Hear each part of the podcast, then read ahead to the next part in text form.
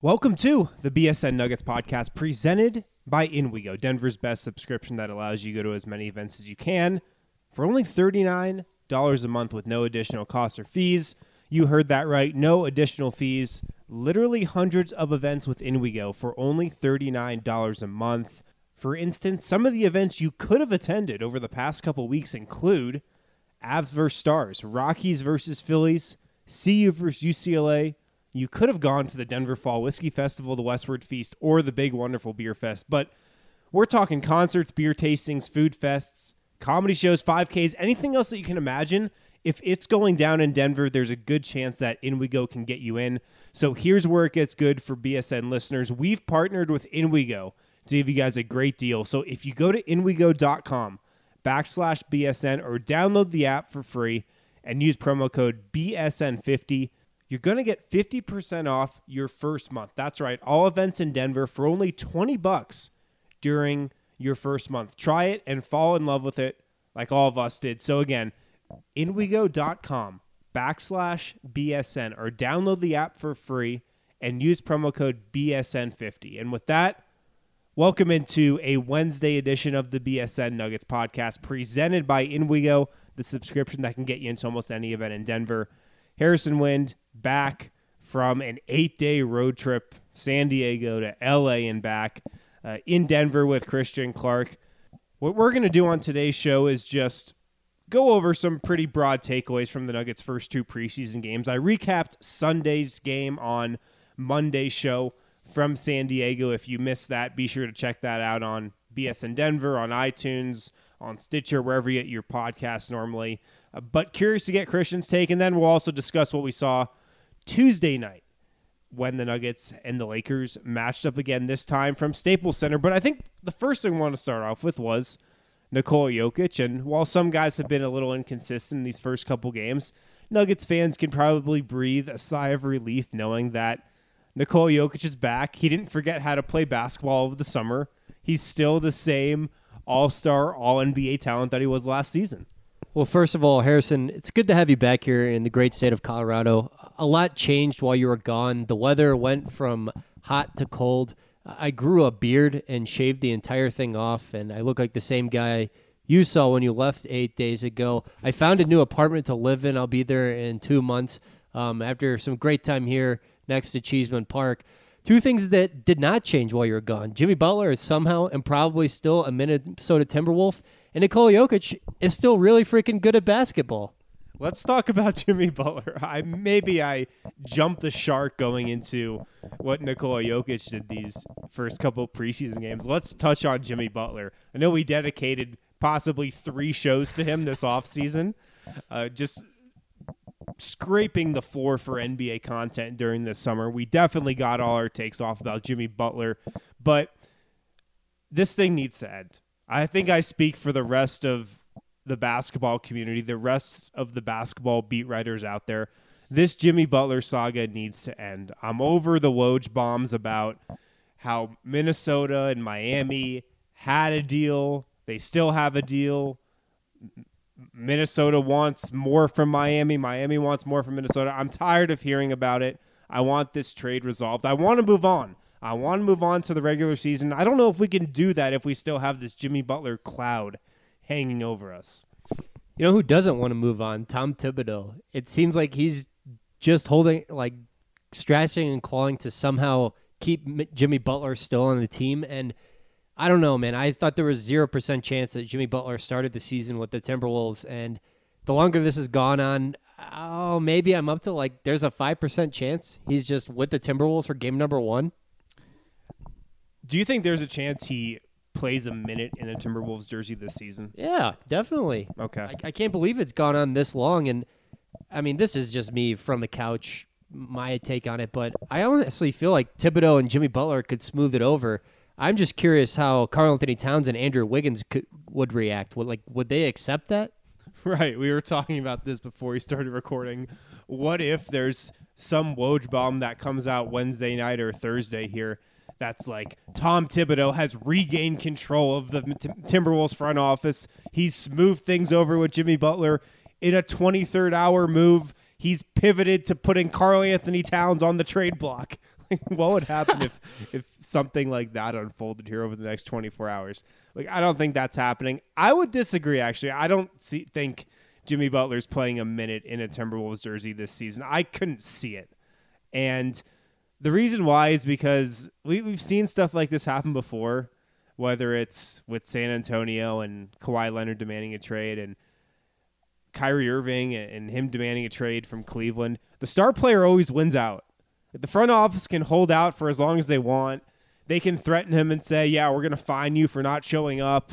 We're going to push your free agency back a year. You know, if, you don't show up in accrued days of service."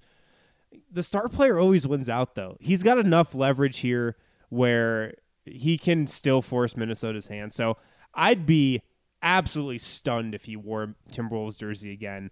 And it, it may seem like this thing is just churning and churning and churning, and we're not getting any further here. We're not making any progress on a deal. But in these situations, if you're an all NBA player, if you're an all star level player, you win out in the end. Players control this league, and he'll be out of Minnesota, sure enough. And if I see these tweets coming across the timeline, and if I'm a Toronto, if I'm a Portland, if I'm a team who maybe has placed a call to the Timberwolves and not heard back because they've been, been engaged with uh, Miami. Maybe I place another call and say, hey, let's just get this thing done right away.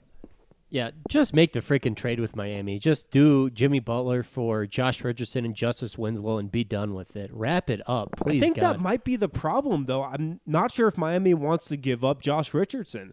If I had to speculate on what's holding up this deal, maybe it's Miami not wanting to give up Richardson. Like maybe Goran Dragic is on the table. Take Goran. You know he's got a couple really quality years left, but he's obviously not going to be here for the next great Miami Heat team. Take uh, Justice Winslow, who maybe you can have him in Minnesota as like a second draft type guy. Take Kelly Olynyk. Take him. Take him. Take him. If you we could get Hassan Whiteside off our hands, God, we'd sign off on this deal yesterday but maybe Josh Richardson holding it up. That's the only thing I can think of that would be stalling something like this. Yeah, I mean they just got waxed in the first round of the playoffs. You might want to try something different. But well, yeah, Miami's stuck too. That's the other thing. Like they're capped out. They signed Hassan Whiteside to that god awful contract. They they're probably not going to be players in free agency next summer anyways, unless they, they have a lot of stuff move around. They should they should probably give Minnesota just what they want uh, for Jimmy Butler. But hey, they know that the Timberwolves have no leverage here. They know that Jimmy Butler is not going to play a game for them this season. So yeah, why not hold out for as long as you can? All right, all right. Enough Jimmy Butler talk. Let's talk about our boy Nikola Jokic. You know, this looked like Jokic didn't miss a beat from the end of last season. Really, um, you know, he was a little bit sloppy in some ways. He committed six turnovers that first game, but the Nuggets were humming on offense. It was beautiful to see them just pick that up from almost the very first possession of the game. They racked up 66 first half points on the Lakers. The Lakers tried to throw Kyle Kuzma at Jokic in some small ball lineups, and Jokic just punked him. I think he went to the free throw line eight or 10 times in the first quarter alone. Or maybe that was a little bit much, but a, a bunch in the first quarter the Nuggets offense looked awesome in that first game. You know, really exactly what we've both been saying for weeks, kind of the version of the offense that we we think we're going to see pretty early on in the season. Yeah, Jokic was great. Uh, only three of eight from the field in that first game, but yeah, like you said, finished eight to eight from the line, fourteen points in just twenty one minutes. That might have been the most impressive part of that first Nuggets game on Sunday. How they had been talking about practice all week and really more specifically in shoot around Sunday morning that hey, we're not worried about what the Lakers are doing. We're not worried about what small ball lineups they're going to throw out there. We're not really scouting them or putting in much of a game plan according to how the Lakers are going to play. At least that's what they said publicly. And they were just worried about themselves, just worried about what they were going to do, how they were going to execute on both ends of the floor. And sure enough, when the Lakers went to the, some of those small ball looks, to, like you said, Kyle Kuzma at the five, Michael Beasley at the five. Looks like could probably throw some teams off from time to time. The Nuggets settled down. They saw Kyle Kuzma on Jokic's backside. They got the ball to Jokic in the post. Boom, foul. Uh, same thing when Beasley was on the floor. That they made it a point to get to Jokic or find mismatches. So that was really encouraging. That might have been the most encouraging part of that first game on Sunday was just how Denver looked really calm on offense. They looked like they knew what they were doing, and that was without Gary Harris. Well, I don't know. I think all of that was second most encouraging to Mason Plumlee going five for five from the free throw line. Mm. Uh, he, I actually looked it up. His, his best game at the free throw line last year was four for six. Wow. He during during his first preseason game, first preseason game of the 2018-19 season, better performance at the line than all of 2017-18. And he goes five of five from the line on Sunday, hits his first free throw on Tuesday, goes a quick one for one, proceeds to miss his next three. Hey, what is that? Still like 60%? Yeah, so now he's six of nine for the Nice. uh, preseason. That, that's great. Nuggets will take that all day, baby. I mean, last year he was under 40%. Yeah. So that was encouraging. Mark Price already paying dividends on this uh, Nuggets coaching staff. Going back to what we were saying about Jokic dominating the Lakers bigs, I know it's just preseason and I shouldn't take too much from any of these games or overreact to either the Nuggets or the Lakers, but man, the Lakers need a center. The Lakers really need to go out and get a big. I like the innovative approach of just saying, yeah, you know, we're just not going to play with a center. We're going to play LeBron at the five some. We're going to play Michael Beasley at the five. We're going to play Kyle Kuzma at the five. We've got JaVale McGee, who logged 20 minutes in that first game and then uh, comes back and logs 20 more. So, you know, he's in for probably the most minutes he's ever played in the season, possibly this year. For a career high in minutes, maybe. Uh, but the Lakers need another big man. I don't know how well that experiment's going to work throughout an 82 game regular season just playing small against the Western Conference where you have Nikola Jokic, Karl Towns, Anthony Davis, Clint Capela. Uh, I- I mean, should I go on here? Jusuf Nurkic. There's a lot of really quality big men in the Western Conference among playoff teams and some non playoff teams too. And if I'm the Lakers, I, I don't want to play that small ball unit for like an 82 game regular season. I don't know like how good of a uh, formula that is for winning basketball.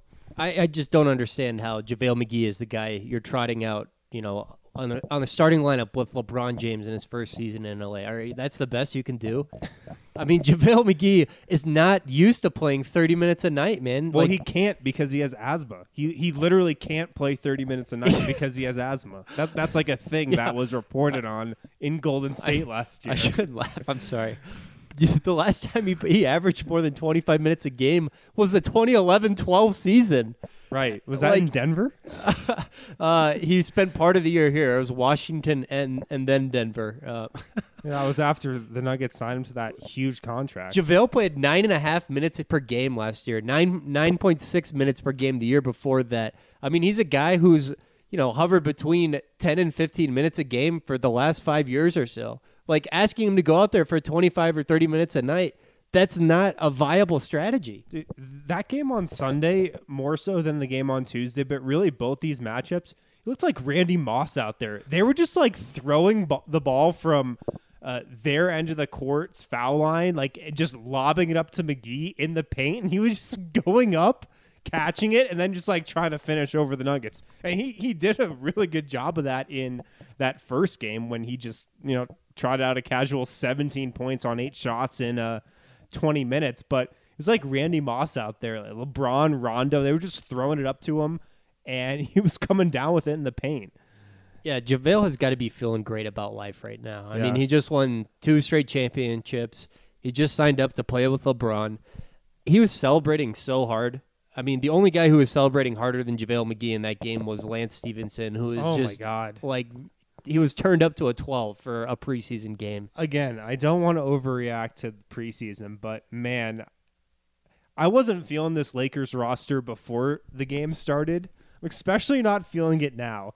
And the funniest part about Lance Stephenson coming off this Lakers bench, he played in both preseason games like through the fourth quarter. Like most regulars were done in the third, and at the end in the fourth quarter, you know Thomas Welsh gets in there, Tyler Lydon gets in there, Donald Sloan, of course. Um, Lance Stephenson played consistent minutes in all four quarters, both games. So I, I, don't know what that says about the Lakers and their rotation, other than they're not very deep. Lance was somehow a minus 28 in 20 minutes on the floor in that first game. I mean, here's the thing with the Lakers they're going to go have to have to go out and get a center because you can't just ask Kuzma and LeBron to play 25 minutes a night at center combined. They're going to have to go out and get a center. And then they're just going to have to bury Lance on the bench. I mean, I think Rondo is still a winning player for you. I think you want him in the rotation all year for sure, but you're gonna have to bury Lance. You might even have to bury Michael Beasley. I mean, I just I just can't believe those are the guys they're they're putting around LeBron this year. I, I think a lot of those veterans just, you know, halfway through the year just aren't going to be in the Lakers rotation. You know, right? It's like, is the Lakers starting center for their opening playoff game this year on their roster right now? No, they're, I think they're going to make a move. For who? Is are they going to get somebody who's like Mason Plumlee? Did they place a call to the Nuggets for Mason Plumlee after he goes out there and puts, uh, like goes eleven of eleven from the field and puts um, twenty three points on them? That was a joke, people. Just just to be clear, uh, Plum Dug Millionaire did have two really nice games, by the way. But yeah, I think the Lakers roster is going to look a lot different by by the end of the year, and a lot of those veterans are just going to be buried. Um, but oh man, Le- LeBron has got to be thinking like, "Whew, oh, these young guys. I hope they step up." Yeah, this Lakers roster is something. I still think they make the playoffs. Look, LeBron James isn't missing the playoffs. I think the league would have some type of intervention with the 29 other teams if the oh, Lakers looked would. like they were going to miss the playoffs. Dude, I mean, I know you couldn't pick this up because you're actually in the arena watching the game. Like, you wouldn't even know the Nuggets were playing the Lakers. Oh, I picked it up because I was watching on Twitter.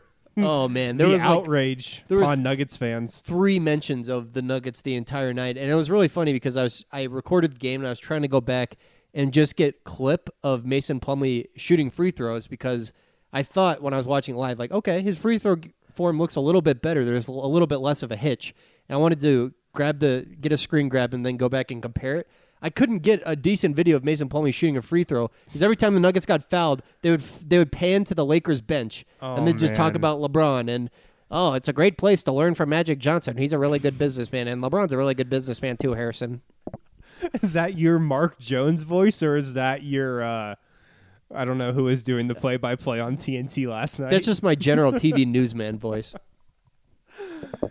Yes, I heard on Twitter how the Nuggets did not get any play from the uh, national broadcast crew. And this might be a really bad take considering this is a Nuggets podcast. I'm not very surprised, and I don't know how disappointed I am. I mean, when the best player of all time moves teams to the most storied franchise of all time, in the first game where he's ever in that uniform, you kind of got to expect that that's what everybody's going to be focusing on, not the Denver Nuggets who haven't made the playoffs in five years. Yeah, totally. I mean, I, I get it. I get it. It's understandable. I mean, they're not. I I can totally understand why they wanted to talk about LeBron being in LA instead of Mason Plumlee's improved free throw form. It looked improved though. It did, man. Less of a hitch. Let's go ahead and take a break real quick. A lot more to get to especially from Tuesday night, but also from Sunday night, too. We'll be right back here on the BSN Nuggets podcast. Hey, BSN fans, your favorite Colorado Sports Network has partnered with your favorite Colorado beer, and we're giving them away for free. But in true BSN fashion, we're not letting you go to some major chain for it. We want you to go to your local neighborhood bar and support a real Colorado business. That's why we've created the bar page, where any BSN subscriber can go in and get a free beer whenever they want. Just go to bsnbars.com and you can get one free Coors banquet at any bar on that list. All you have to do is show the bartender the VIP image on that page in your browser and you can retrieve a free Coors banquet beer at any of those bars. There are over 20 bars there. You're sure to find one close to you. It's bsnbars.com. Find a bar and get a free Coors banquet on the house. Thanks for listening to the BSN Denver Podcast Network. Welcome back to the BSN Nuggets podcast presented by InWeGo, Harrison Wind, alongside Christian Clark. I'm ready to get this takeoff about preseason before we jump back into the specifics here. And this might seem like, you know, a, a little bit of a high class NBA take, a little bit of a spoiled NBA beat writers take. Everybody's so excited about preseason basketball being back. I'm over the preseason. I'm done. What I saw Tuesday night at Staples Center really put a bad taste in my mouth, Christian. I'm done with preseason. The only time I'm interested in watching any more preseason action is if the Nuggets starters take the floor. That's the only thing I want to see over these remaining three games of Nuggets basketball. I need to see the starters out there. We haven't seen Gary Harris. We saw Jamal Murray for one game, and he looked amazing, but we just haven't seen that five man starting group that we know is going to be incredible on the offensive end. That's really the only other thing I need to see this preseason, if we're being honest.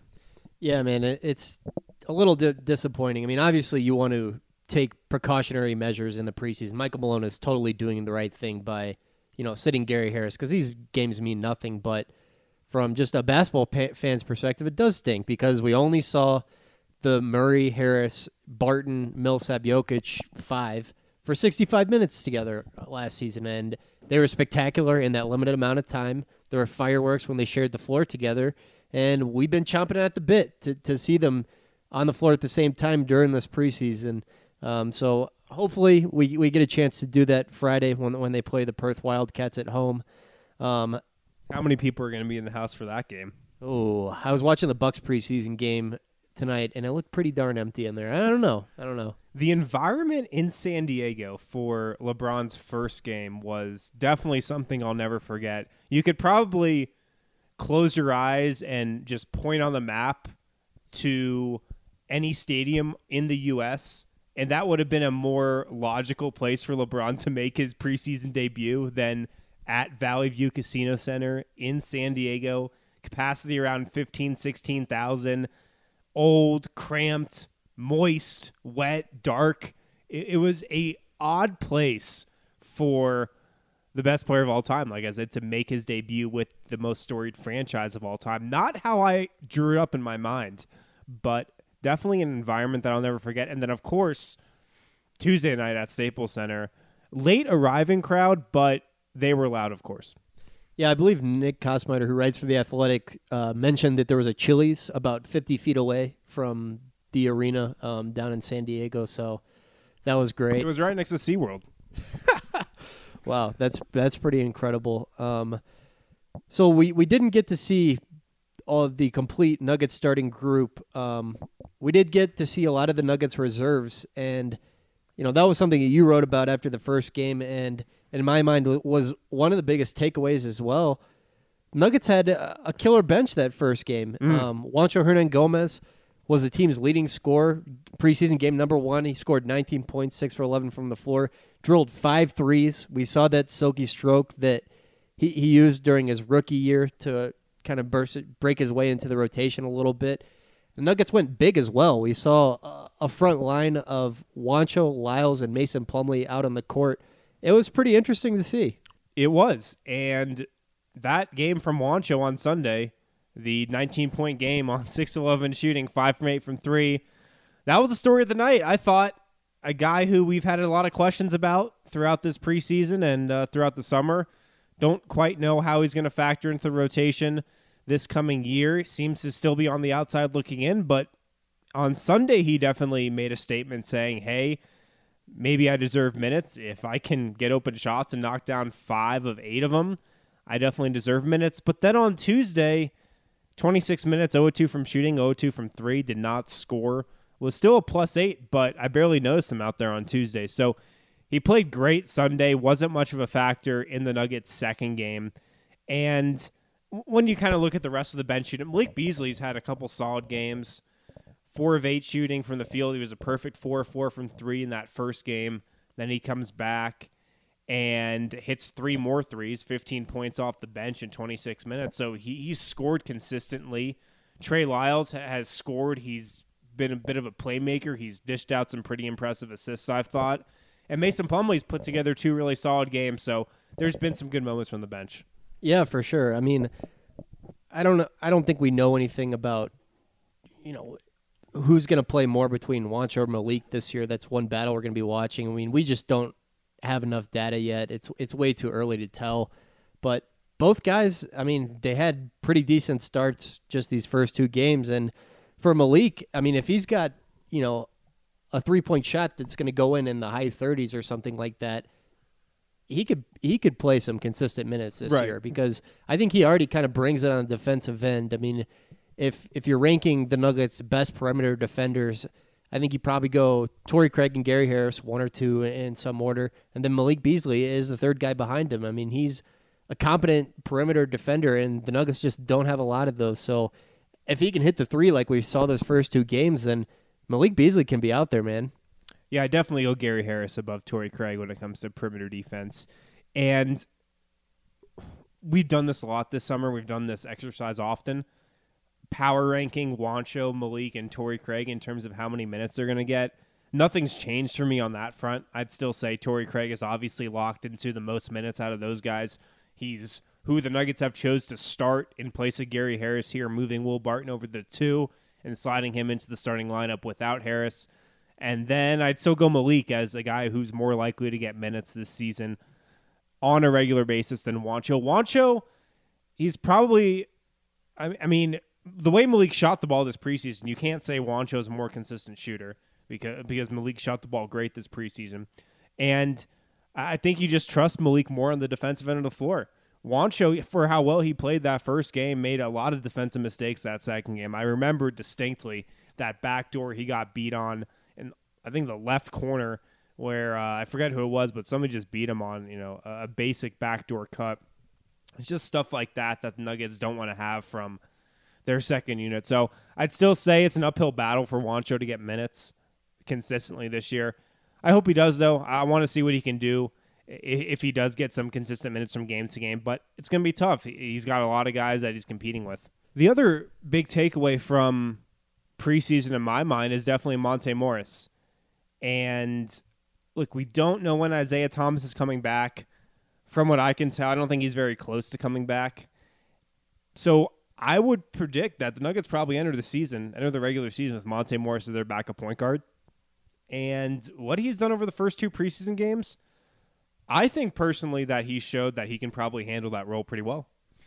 Oh yeah, no question about it. I mean, this is what we expected out of Monte Morris. I mean, last year he balled out in the G League. He would, did everything the Nuggets asked of him at summer league. He's just a low mistake player. He's such a smart player. There was a, a pick and roll he had with Jokic in that in that second preseason game early in the first quarter, and Monte's patience and his savvy were really on display. It was at the 11 minute mark if you want to go back and watch it, but just watch Monte in the pick and roll and how he knows when to kind of pause and, and hit the seam and manipulate the defense and all that. It's just really beautiful to watch. I mean, he's clearly a guy who's like the first time he stepped out on the basketball court, the guys just gave him the ball and said, "Okay, yeah, you're going to run things." I mean, he just has an intuitive sense of where all the pieces are and how they move with each other. That's a great point. He's so good at doing things when it comes to setting his guys up for open shots, playing out of the pick and roll, knowing how to play angles, just doing a lot of things that maybe they don't result in an assist or a basket because maybe he's picking up a hockey assist or you know, maybe he's just setting up the offense, but he, gets guys open shots. He knows where to be. He knows how to run his unit. And the one thing that everybody says about Monte Morris, if you ask players, if you ask coaches, if you guys who are if you ask guys who are privy to watching Nuggets practices and scrimmages, he never makes mistakes. That's what Will Barton will say. That's what Michael Malone will say. And that's such a valuable characteristic to have and quality to have in your backup point guard. You need somebody who's not going to make any mistakes, especially on a team like the Nuggets with tons of offensive firepower. You just need somebody who's going to put his guys in the right position to succeed, and that's what Monte Morris does. So I definitely feel like the Nuggets are confident with him at backup point guard. I feel confident that they think they can play him 15 to 20 minutes a night easily. On the defensive end is where he's really going to have to work. He's not the biggest guy. He's like 170 pounds. He really has to get up into his uh, the guy he was playing against to slow him down. He's been picking up full court just like he did at summer league to try to just kind of change up the game flow a little bit. He's going to have to do stuff like that on the defensive end, but yeah, he's been impressive. Yeah, and the other thing I would kind of continue to monitor with Monte. I'm, I'm curious to see how he's going to finish at the rim over a 10, 15, 20 game sample size at the NBA level because that really impressed me at, at Summer League, his ability to finish at, at the rim out of the pick and roll and just get into the cup with either hand. And I'm curious to see if that's going to continue when the defenders are just a little more, a little bigger, a little more athletic. I mean, even even that tiny difference can, you know, really bother a guy when he's just six foot two and it isn't exactly like Dennis Smith Jr. leaper out of the gym or something like that. I'll also be really interested to watch how he shoots the ball over the rest of the preseason. His shot's been something he's been working on all summer. Wrote about at Summer League how he made some changes to his shooting form to take his guide hand out of his shot a little bit so his release is a bit smoother. And it's, it's tough for a 23 year old guy who's been shooting the ball a certain way his whole life to change it. But, you know, that was a five month project that started on May 1st. And it, it seems like he's very comfortable with that now.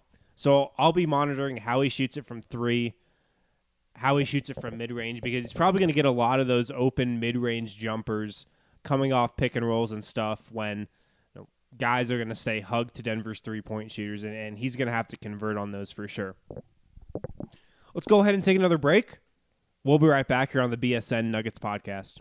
Many of you listen to these BSN Denver podcasts every day, and we appreciate that. We also want you to know that there's even more access at bsndenver.com. On the website, you'll find exclusive interviews, feature stories, locker room audio, film breakdowns, live game content, and game grades, where we grade every player after every game using our proprietary grading metric for each sport. Nobody covers Denver sports like BSN Denver. Go to bsndenver.com and use promo code podcast to get a one-year membership for only $29.99. That comes out to 249 per month, half of what our monthly package costs. That's promo code podcast for a $29.99 annual pass, giving you a 50% discount. BSN Denver is sports coverage for diehard fans.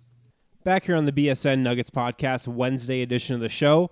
Before we jump into this next segment, and we've got some more thoughts here on specifically the Tuesday night game that the Nuggets won 113 111.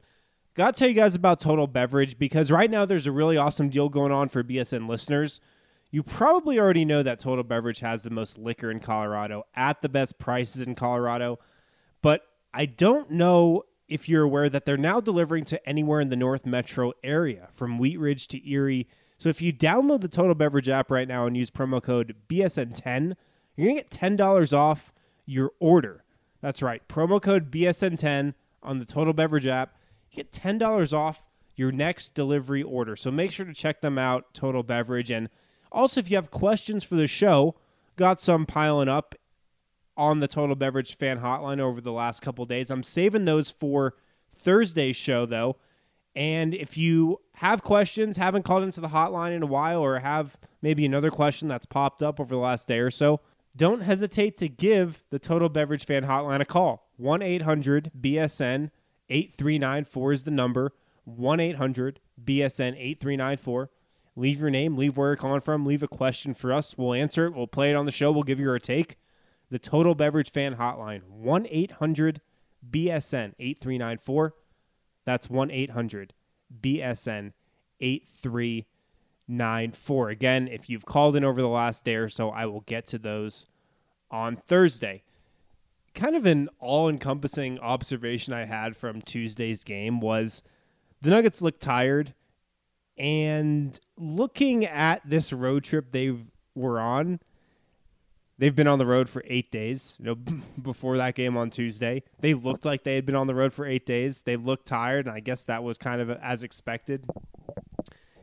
I, I think if you know we were here just talking about how we thought that game was going to go, you probably could have anticipated or predicted Nuggets would come out a bit sloppy. Maybe both teams come out a bit sloppy, a lot of turnovers, a lot of missed shots, and that's definitely what we saw. So I wasn't too surprised that the game was sloppy. I, I was a little surprised it was like borderline unwatchable. I, am sitting in my seat. Um, I'm glad I had the Rockies game to distract me. Yeah, I was uh, flipping back and forth between the two games um, here at home in Denver, and luckily caught Tony Wolters single right up the middle. in, in the words of Mike Malone, congratulations to the Colorado Rockies. Did you guys tell him like the score? Was he prompted, or did he just already know? He must have already known. We did not say anything. Um, it was funny because the Rockies game ended just as the Nuggets game ended. Again, as I was saying at the top of the show, the Nuggets were down this whole game against the Lakers on Tuesday night. Somehow they got themselves back in it by Beasley and uh, Mason Plumlee played a big role in that, and Trey Lyles. They get themselves back in the game, and again, it's such a hilarious scenario in preseason because by the end of the game, in a close game, you don't have any of your regulars out there. The Lakers are trotting out like Isaac Bonga, Joel Berry, Travis Wear, and Ivica Zubac and Svi Mykhailiuk. The Nuggets have their whole bench out there with Thomas Welsh and Donald Sloan, who actually played pretty well in this game. Uh, Trey Lyles out there too, Tyler Lydon. And both coaches want to win so badly, except they're doing it with guys, especially in the Lakers sense, who are ice cold and who have never played throughout the whole game. So it's just a hilarious dynamic. But both those games wrapped up at like the exact same time. And we did not prompt Michael Malone. I'm sure somebody in the locker room told him. He comes out and he's asked for his just first thoughts on the game, and he says, "Go Rockies!" It was a great moment. Well, Mike great Mal- moment in Denver sports. That is great. Mike Malone looked uh, less than pleased just watching the um, the TV screen at certain points in that game. And the Nuggets just looked sloppy. It was understandable, but I was praying to God in heaven that that game was not going to go into overtime. Oh my God!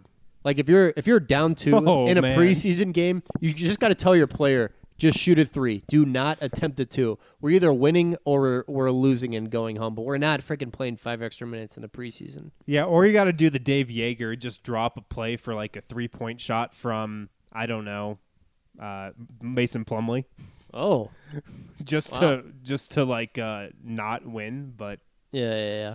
I, I don't know. I mean, I would I would probably just like have cleared out for Svi or something like that. Like, all right, everybody, plant yourself in the corner. Svi's going one on one, and he's taking a three. I call it the Dave Joerger because he's probably been asked to tank a lot of games over the last four or five years. But I do like how cognizant Michael Malone is of the Rockies. He really likes Bud Black, the Rockies manager. I mean, who doesn't? He went to well, a lot of the Rockies fans over the course of this year, apparently. Fools. But uh, he went to a Rockies game and he like met with Bud Black and those two talked. I think those guys have a good little relationship. It's cool. Bud Black is so freaking smart. Like He's a great manager. anytime I've ever been in the scrums there, like the way he just controls the conversations and subtly needles members of the media. I think Bud Black is like might be a genius. Like he could run for office and probably win. Not like is he president or Republican anything, or, is, like, is he Republican or Democrat? Don't answer that. Um, moving on. Anything else that we've got from these two games? Uh, Torrey Craig moved into the starting lineup for both these games. Obviously, not used to playing with the starters. This was something Monte Morris told me after Tuesday's game. Moves into the starting lineup, but he hasn't really played a ton of minutes at practice and obviously in games with Jokic, with Paul, with Will. So uh, that's kind of an adjustment period getting on the same page with those guys. And yeah, Torrey obviously hasn't played a lot of minutes with Paul and Jokic and Barton in the same kind of capacity. So two and nine from the field on Tuesday for Torrey, one of five from three. Hasn't shot the ball great over these two games. Uh, 0 of 1 from three in that first game, one of five from three in the second game. Be interesting to see him bounce back here on Friday, I assume. And the 22 minutes a game, curious about your take on this. That's probably like around what he needs to be playing during the regular season, I'd say. The minutes that he's been logging, although he's been with the starters, it's probably what we should expect to see him when the games start to matter. Yeah, t- somewhere something like 20 minutes a night feels about right for him. Um, Torrey Craig said at media day when pressed by Chris Marlowe, uh, his goal is to shoot 39% from three point land this year.